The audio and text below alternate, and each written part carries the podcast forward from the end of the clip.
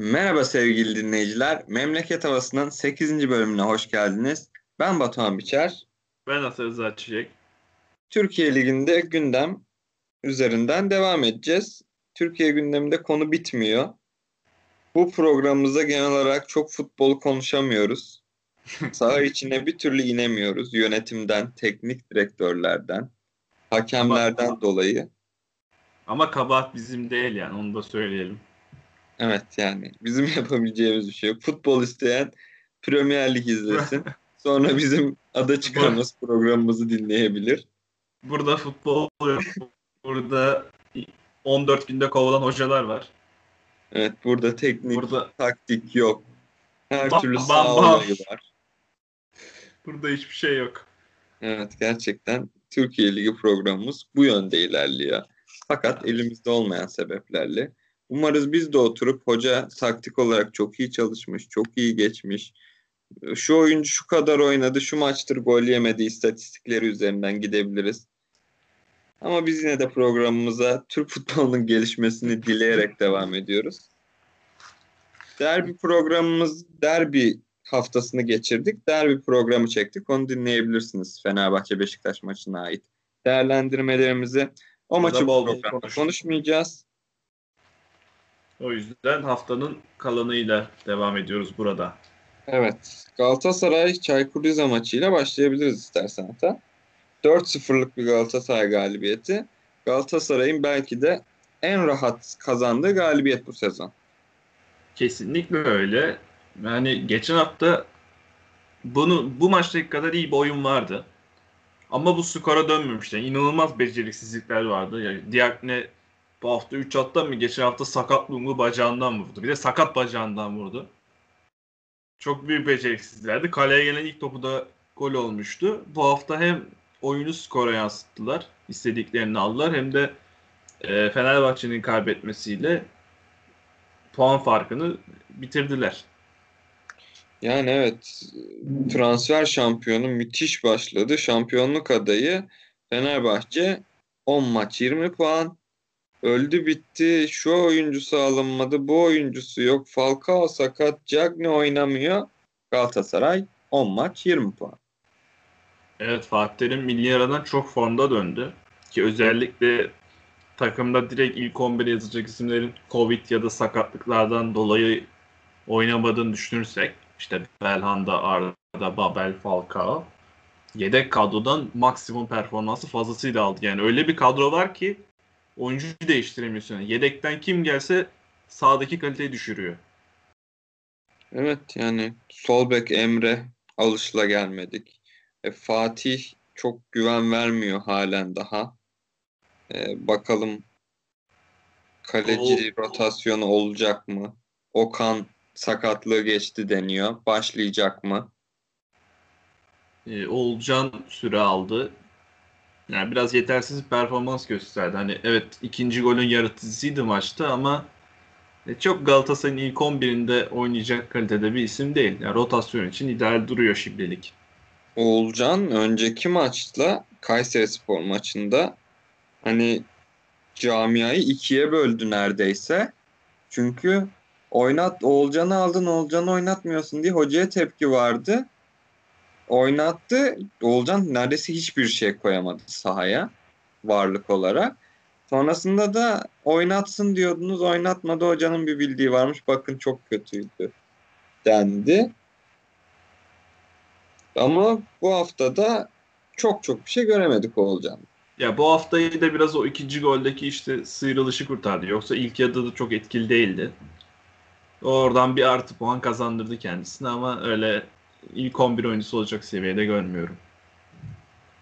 Evet yani çok uzun bir sezon. Kesinlikle yararlanabileceği kadar oyuncudan yararlanmaya çalışacak takımlar.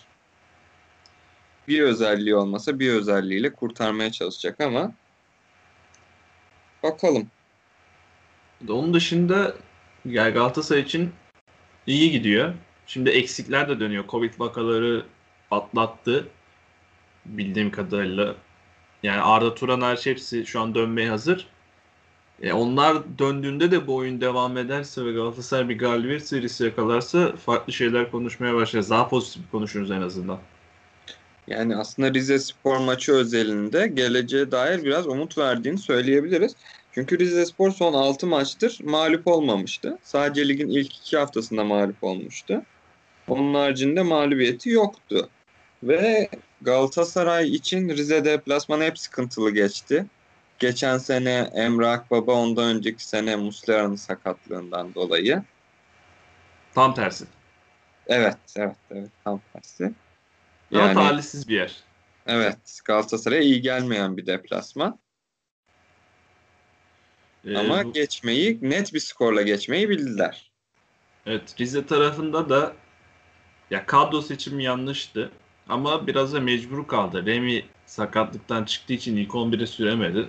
Ya Thomas'ın ben Skoda ile Skoda'lı planla değil de Remy'li planla başlamayı tercih edeceğini düşünüyordum. Biraz o eksiklik sonucu bel- gösterdi yani belli etti.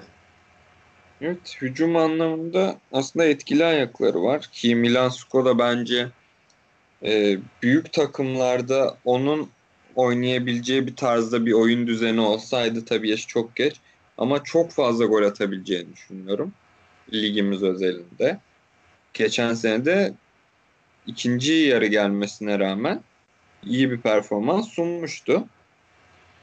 Ya evet işte ama bazen yetmiyor. 34 yaşında bir futbolcunun ya Galatasaray'a karşı çok fazla kayboldu en azından. E bir de sonra Boldrin atıldı. Evet. Rize için zor bir maçtı. Ne kadar hani son yıllarda burada Galatasaray'a karşı bir direnç gösterseler de. Ama yani Galatasaray mağlubiyeti yazılabilecek mi mağlubiyet? O yüzden çok acısını çekeceklerini düşünmüyorum. Bence de yani bir kayıp olarak çok da görülmemesi gerekiyor. Bu maç özelinde sadece bir de Mbaye Cagney'i konuşup kapatmak istiyorum Galatasaray defterini. Müthiş farklı bir adam. Sosyal medya paylaşımları eminim herkesi güldürüyordu. Hat-trick lazımsa beni arayın. yani sağ içindeki çok fazla eleştirdik.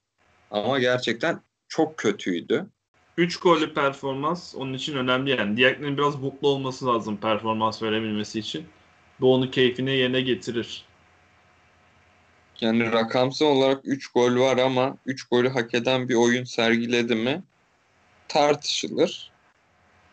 Ya ama diğer ya, maçlardaki isteksizliğini düşündüğümüzde orta sahadan adamı kovalamamaları, bir türlü çıkmak istememesi ileriye doğru, ataklara katılmak istememesi neredeyse bu maç özelinde en azından istekliydi. Evet yani bu maçta pasta dağıttı, topla da buluştu. Yani Diakne'nin en oyuna katıldığı maç olabilir Galatasaray kariyerindeki. Evet. Buradan yeni hocasıyla Trabzonspor'a geçelim istersen. Abdullah Avcı yönetiminde 2'de 2 ile başladılar. Bu Trabzonspor şu son iki maçta sana birini, bir takımı hatırlattı mı? Kimi hatırlatması lazımdı? Ben bir Abdullah Avcı'nın Beşiktaş'ın birebir versiyonuna geliyor şu an. birebir. Hiçbir farkı yok gözümde. Skorlar da çok benzer. Tek golle atılan galibiyetler falan. Nereye kadar gidecek çok merak ediyorum. Daha çok bana ee, Aykut Kocaman'ın Konya Spor'unu da hatırlattı ama Trabzonspor'un oynadığı oyun. Yani bilemiyorum. Bu ben Abdullah Avcı'nın kötü bir teknik adam olduğunu düşünmüyorum. Ama Trabzon gibi taraftar baskısının en yoğun olduğu camianın hocası olabileceğini de düşünmüyorum yani. Bakalım şimdilik biraz fikstür avantajıyla da 2'de 2 ile başladı ama e, önündeki maçlarda nasıl performans gösterecek? Şimdi Sivas Spor'la oynayacak. Sonra Kayseri Spor var. Rize, Hatay, Galatasaray diye devam ediyor. Evet yani camia olarak ben de katılıyorum bir farklılık yaşadığına. Mesela bu farklılık yaşadığı farklılığı Başakşehir'den Beşiktaş'a geçişte de hissettik. Ki Beşiktaş'la Trabzonspor camiasının da temelleri olarak aslında çok farklı. Çok daha hırçın bir taraftar grubu ve baskıcı bir yerel medya var Trabzonspor tarafında. Beşiktaş'ta çok zorlanmıştı zorlanmasının sonucu skorlar da gelemedi. Belki odaklanmada da sıkıntı yaşadı takıma ve kuracağı oyuna. Ama Trabzonspor'da eğer ki olası bir olumsuz gidiş olursa yani şehir dinamikleri karşısına alırsa Abdullah Avcı Beşiktaş serüveninden çok daha zor geçecek diye düşünüyorum. Kesinlikle öyle. Yani şu anlık günlük Gülistanlık bir mod var. 2'de 2'nin şeyinde. Ama bunun çok uzun süreceğini ben düşünmüyorum. Diğer tarafta ya bu Ankara gücü nereye gidiyor ben hiç bilmiyorum. Evet Ankara gücü halen daha galibiyeti yok. Ki galibiyet belki alabilirdi. İyi oynadı. Mesela ben Galatasaray maçında Galatasaray da çok kötüydü ama Ankara gücü o maçtan puan alsa da şaşırmazdım. Ya evet alabilirdi ama yani o maç Galatasaray çok ekstra kötüydü. Yani Ankara gücü hakikaten oyuncu kalitesinden oynadığı futbola hiçbir şey şu an Süper Lig takım hissiyatı vermiyor. Alt, tak, alt ligden de çoğu takımın Ankara gücün şu anda yenebileceğini düşünüyorum. Evet Ama... yani yenebilir. Bence de yenebilir. Ama yani gidişatı çok kötü. Dört takımın düşeceğini düşündüğümüzde ki geçen sene aslında resmi olarak düşmüş bir Ankara gücünü düşündüğümüzde bu sene de işleri çok zor. Devre arası çok fazla transfer yapmaları gerekiyor. Katılıyorum yani bu işin olacağı oluru yok gibi gözüküyor şu an. Hadi tam maç eksikleri de var biraz daha ama yani o eksiklerde ne kadar fayda edecek emin değilim. Evet. Sıkıntılı bir dönem geçiyor Ankara gücü için. Umarım düşmezler. Sevilen bir camia. Taraftarı olsa belki şu anda yine bu durumda olmayacaklardı. Taraftar desteği de çok fazla olan bir camia. Ama daha kötü günlerde geliyor olabilir. Ya bakalım. İşler iyi evet. gözükmüyor. Evet. Buradan ben Rıza Çalınbay'ın açıklamalarına geçmek istiyorum. Yine maç konuşmayacağız. Taktik, oynayış konuşmayacağız. Çünkü hoca da konuşmuyor. Evet hoca da yani Galatasaray maçına laf atıyor manasız bir şekilde. Ve yani maçın üstünden de iki hafta oldu mu? Oldu tabii canım. İki, iki hafta oldu evet. Hatta neredeyse bir ay geçmiş maçın üstünden. 8 Kasım'da evet. oynanmış maç. Evet, neredeyse bir ay geçmiş. Ve hani e, Göztepe mağlubiyetinin suçu nasıl Galatasaray maçındaki hatalar? Biri bana bunu açıklaması lazım. Ya gerçekten bilmiyorum. Hani hakeme saldır, kadro, Covid saldır, federasyon saldır. Ama oturup da iki hafta önceki maç, üç hafta önceki maçtaki camiaya neden sallarsın? Bana çok manasız geliyor. Ya çok ilginç yani. yani. Bu maçtaki hakemi de beğenmediği için hani o Galatasaray göndermesi yapıyor ama ya abi ya sen ligde çok kötü durumdasın. Son en son ligde kazandığı maç Kayseri Spor maçı 17 Ekim Ondan sonra Rize Spor'a kaybettin. Hatay Spor'la berabere kaldın. Galatasaray'a kaybettin. Karagümrük'le berabere kaldın. Göztepe'ye yenildin ve bunun tek suçluları hakem olamaz ya da Avrupa macerası olamaz. Yani ve bu birinci Galatasaray'a atıyorum sallaması diyeyim parantez içinde. Birinci başlık. İkinci olarak Avrupa'da Türk Türkiye'den genel olarak destek görmüyoruz aç anlamında bir açıklaması vardı. Yani seyircisiz maç adamlar oturuyor izliyorlar ama ne yapsın yani? TT mi olmak istiyorsun? Ne olmak istiyorsun? Ben, ben de onu çok anlamadım yani. yani seyircisiz olur, e, seyircili olur, seyirci gelmez. Örneğin Başakşehir buna yapar. Der ki İstanbul'un göbeğinde şu takım geliyor bize destek olmuyorsunuz der. Bir nebze anlarım ama bu nasıl bir açıklama bunu da anlayamadım. Ve en son olarak üçüncü bir açıklama, üçüncü bir başlığa değineceğim. Bunu kesinlikle saygısızca buluyorum. Ama e, çok fazla sakatımız, cezalımız var Covid'den dolayı.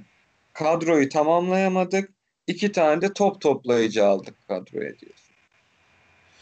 Yani altyapı çocuklarına top toplayıcı demek çok yakışık almıyor. Ya tabii bu biraz da ülkedeki altyapının durumunu da çok iyi özetleyen bir cümle olmuş. Yani o kadar takımları çalıştırmış, o kadar başarılar almış Rıza Çalınbay da olsan bu açıklamayı yapıyorsan sistemde bir sıkıntılar var demektir. Yani o arkadaşlar adına da çok üzüldüm. Ben örneğin kadroya bir türlü sakatlıklardan dolayı bir şans doğar diye girmiş bir altyapı oyuncusu olsaydım ve hoca bana iki tane de top toplayıcı aldık deseydi çok üzülürdüm, çok kırılırdım. Üzücü yani hakikaten. Talihsiz bir açıklama. Hani onu kastetmemiş olduğunu varsaymak istiyorum en azından. Hani dediklerini yanlış anlamış olalım biz ama zaten ben yani son bir aydır açıklamalarıyla da oynattığı futbolla da eksilerde. Evet yani sanırım ama onun da korona testi pozitif çıkmış ona da yine de geçmiş olsun. Ee, yani, tabii geçmiş olsun. Yani çok ciddi ee, Yılmaz Vural'a da bir geçmiş olsun. Evet, evet. O da yoğun atlatıyor. Onun bir pozitif çıktı haberi çıkmıştı. Sonra, Sonra entübe oldu. Evet, evet. Bu ikinci kere geçiriş sanırım. Evet, İnşallah dileriz. döner yani. Bu camiada yüzümüz gülerek anlattığımız, yorumladığımız tek isim olabilir belki de. Umarız çabuk atlatır. Evet. Ee, Biraz hoca değişikliklerinden konuşalım istersen. Evet. Ee, Kasımpaşa. Yani Kasımpaşa'dan başlayalım. Kasımpaşa İrfan Buz da gitti. İrfan Buz gelmişti. O da gitti. Yerine Fuat Çapa geldi sanırım. Ya, ya o da iki hafta sonra gider muhtemelen. Evet. Olmuyor yani. Aytaç, Aytaç Kara duran top kullanmasın tartışmasından hoca değişiyor. yani. Ee, o yüzden bir şey demek istemiyorum artık Kasımpaşa hoca değişimlerine. Ee, Erzurum Spor Hüseyin Çimşir ile anlaştı. Evet. Yani küme düşmek istiyorsanız güzel bir anlaşma. ya geçen sene Trabzonspor hiçbir şey katlamış bu hoca. Bu nispeten zayıf kadroya ne katacak çok merak ediyorum. Büyük kumar. Yani onun için büyük bir şans diyelim. Bu sözleşmeyi evet. almış olması. Başka bir sözleşme şansı olarak da Antalya Spor Ersun Yanal birlikteliğini söyleyebiliriz. İki, e, biz o kadar uzun süreli bir anlaşma yapılmasının ne kadar mantıklı olduğunu irdeleye dururken Ersun Yanal 2'de 0'la başladı. Ya burada Ersun Yanal'a çok laf yapmak istemiyorum. Antalya Spor yönetimi eğer hani Ersun Yanal üst üste 3 maç daha kaybederse o 3,5 yıllık sözleşmeye layık kalacak mı ben onu merak ediyorum sadece şu an. Yani mesela 3 3 maç daha kaybetti. 5'te 0 oldu. Yönetim nasıl bir yol izleyecek mesela? E o 3,5 senelik sözleşme 5 maçta bir anda kapatılacak mı? 5 maçlık kredisi vardıysa 3,5 yıllık sözleşme neden imza atıldı? Genel olarak bir sıkıntı. İstatistiğini de vereyim. 10 haftada Süper Lig'de 8, 8 takım hoca değiştirdi. İyi daha %50 olmamış. Mehmet Altıparmağın yerine İrfan Boz, İrfan Boz'un yerine Fuat Çapa bir takımda. Gerçi Kasımpaşa'nınkileri artı sayarsak bir %50-70 kadar olur muhtemelen. Yani evet. Fuat Çapa Ankara gücünde başlamıştı sanırım sezona. İkinci Süper Lig deneyimi. ee, yani ama sorun yani Süper Lig takımlarında değil alt ligde de 7 tane takım değiştirmiş. Orada da daha 9-10 hafta oldu. Türk yani... futbol genel bir sorunu. Gerçekten bir liste var sanırım ellerinde. Ve 5 tane hoca var. Bunu gönderip şu anda boş olanlardan bunu getirirsek şu maçı kazanırız diye düşünülüyor sanırım. Oturup da bu hocaya bir kadro kurduralım, bir oyun sistemi oturtmaya çalışalım. Bir sene bir şey beklemeyelim örneğin diye bir bakış yok. Hoca geldi hemen bizi şampiyon yapacak diye bir istek var. Ya da hemen Kasımpaşa, Kasımpaşa'da nasıl bir istek var ben onu hiç bilmiyorum. Aytaç. Kara üzerinde istekler var sanırım. Yani isim olarak ben de eleştiri yapmak istemiyorum ama bu kadar futbolcu ya da kişi özelinde bir hoca gönderme etme olabilir mi? Spek spekülasyon da olabilir. Ya futbol, Ama, futbolcu olunca da bir tuhaf yani. iki haftada bir sana taktik veren adam değişiyor. Yani birisi şut çek diyor, birisi öbür hafta geliyor şut çekmeyeceğiz, pas yapacağız. Yani ya o değişimi aslında çok gözlemlemek isterdim. Hani... Ya bir, bir ayda bir oyuncu üç farklı teknik adamla çalışabilir mi ya? Çalışıyor sonra da başarı bekleniyor. Sonra da bizim örneğin programlarda oturup da bu futbolcuların oyun analizini konuşmamız ya da neden kötü oynuyor, taktikte ne sıkıntısı vardı onu konuşmamız bekleniyor. Ama konuşamayız kardeşim yani adam oyuncu bile ne oynayacağını bilmiyorken biz oyuncu şunu oynamaya çalışıyor deyip de bir eleştiri yapamayız. Yani ben Fuat Çapan'ın futbolunu nasıl değerlendireyim ki adamın iki hafta sonra orada olup olmayacağı belli değil yani. Manası yok bunun. Yani evet. Boşta olan teknik direktörler üzülmesin elbet onlara da bir koltuk bulunur. Bir illa yani, buluruz. Evet. Onlara da bir takım çıkacaktır elbette. Süper Lig geçmişiniz varsa CV'lerinizi dolu olan takımlara bile gönderebiliyorsunuz sanırım. Hemen yeri doluyor. Hemen boşaltıldıktan sonra. Bulursunuz ya hiç dert etmeyin. Biraz evet. kafanızı dinleyin. Taktik çalışın. Çok çalışmayın gerçi. Kovuluyorsunuz iki hafta sonu. O yüzden rahat rahat iş bulursunuz. Hiç öyle sıkıntılara girmeyin. Ama burada bu eleştirileri yaptıktan sonra Çağdaş Atan'ın da hakkını verelim. Konuşmadık gerçekten. Müthiş. Biraz bir ayıp olabilir. 9 haftada 7 galibiyet, 2 beraberlik. Sadece 3 tane yenilen gol. Müthiş yani. Çok göze hoş gelen bir futbol. Hakkıyla olan bir liderlik. Yeni nesil bir hoca zaten. Eski kafalardan da değil. Helal olsun demekten başka bir şey gelmiyor içimden. Yani yetiştirelim. Yani hakem yetiştiremiyoruz diyoruz. Hakemi bundan önceki programlarda hakemler üzerinden defalarca eleştiri yaptık. Derbi programında bile eleştiri yaptık. Yani aynı hafta içerisinde başka bir programda hakem eleştirisi de yaptık. Yönetici eleştirisi çok fazla yapıyoruz. Teknik direktör eleştirisi çok fazla yapıyoruz. Biraz da oyunu görmek istiyoruz ama oyunun oyun olduğu tarafını da izlemek istiyoruz. Bu yüzden tek isteğimiz tekrar Çağdaş Atan ve Antalya Alanya Spor genel olarak scouting ekibi yönetimini ayakta alkışlıyorum gerçekten. Keşke tuttuğum ekip de böyle bir yapılanmaya gitse. Gerek transfer gerek hoca seçimi ki taraftar tamam. olmayan bir camiada bunları ayakta tutmak daha mı zor olur, daha mı kolay olur bilemiyorum ama ben daha zor olacağını düşünüyorum. Ee, daha zor olur. Bence de daha zor olabilir. Yani şirket kafasıyla yönetilince çok daha toplamasının bir araya getirmesinin zor olacağını düşünüyorum. Kesinlikle. Ama Başakşehir ve Alanyaspor örneğine baktığımızda da çok daha rahat başarı geliyor. Umarım hoca adına başarıları devamlı olur. Futbolda daha üst yerlerde de görebiliriz. E, Alanyaspor'dan Erol Bulut çıktı. Onu şimdi Fenerbahçe'de izliyoruz. Sergen Yalçın Alanya Spor'da görev yaptı. Beşiktaş'ta izliyoruz. Ve farklı yöntemler denediklerini görebiliyoruz. Umarım bu tür teknik direktörlerin ve ekibinin sayısı çok fazla artar. Biz de futbol adına konuşabiliriz.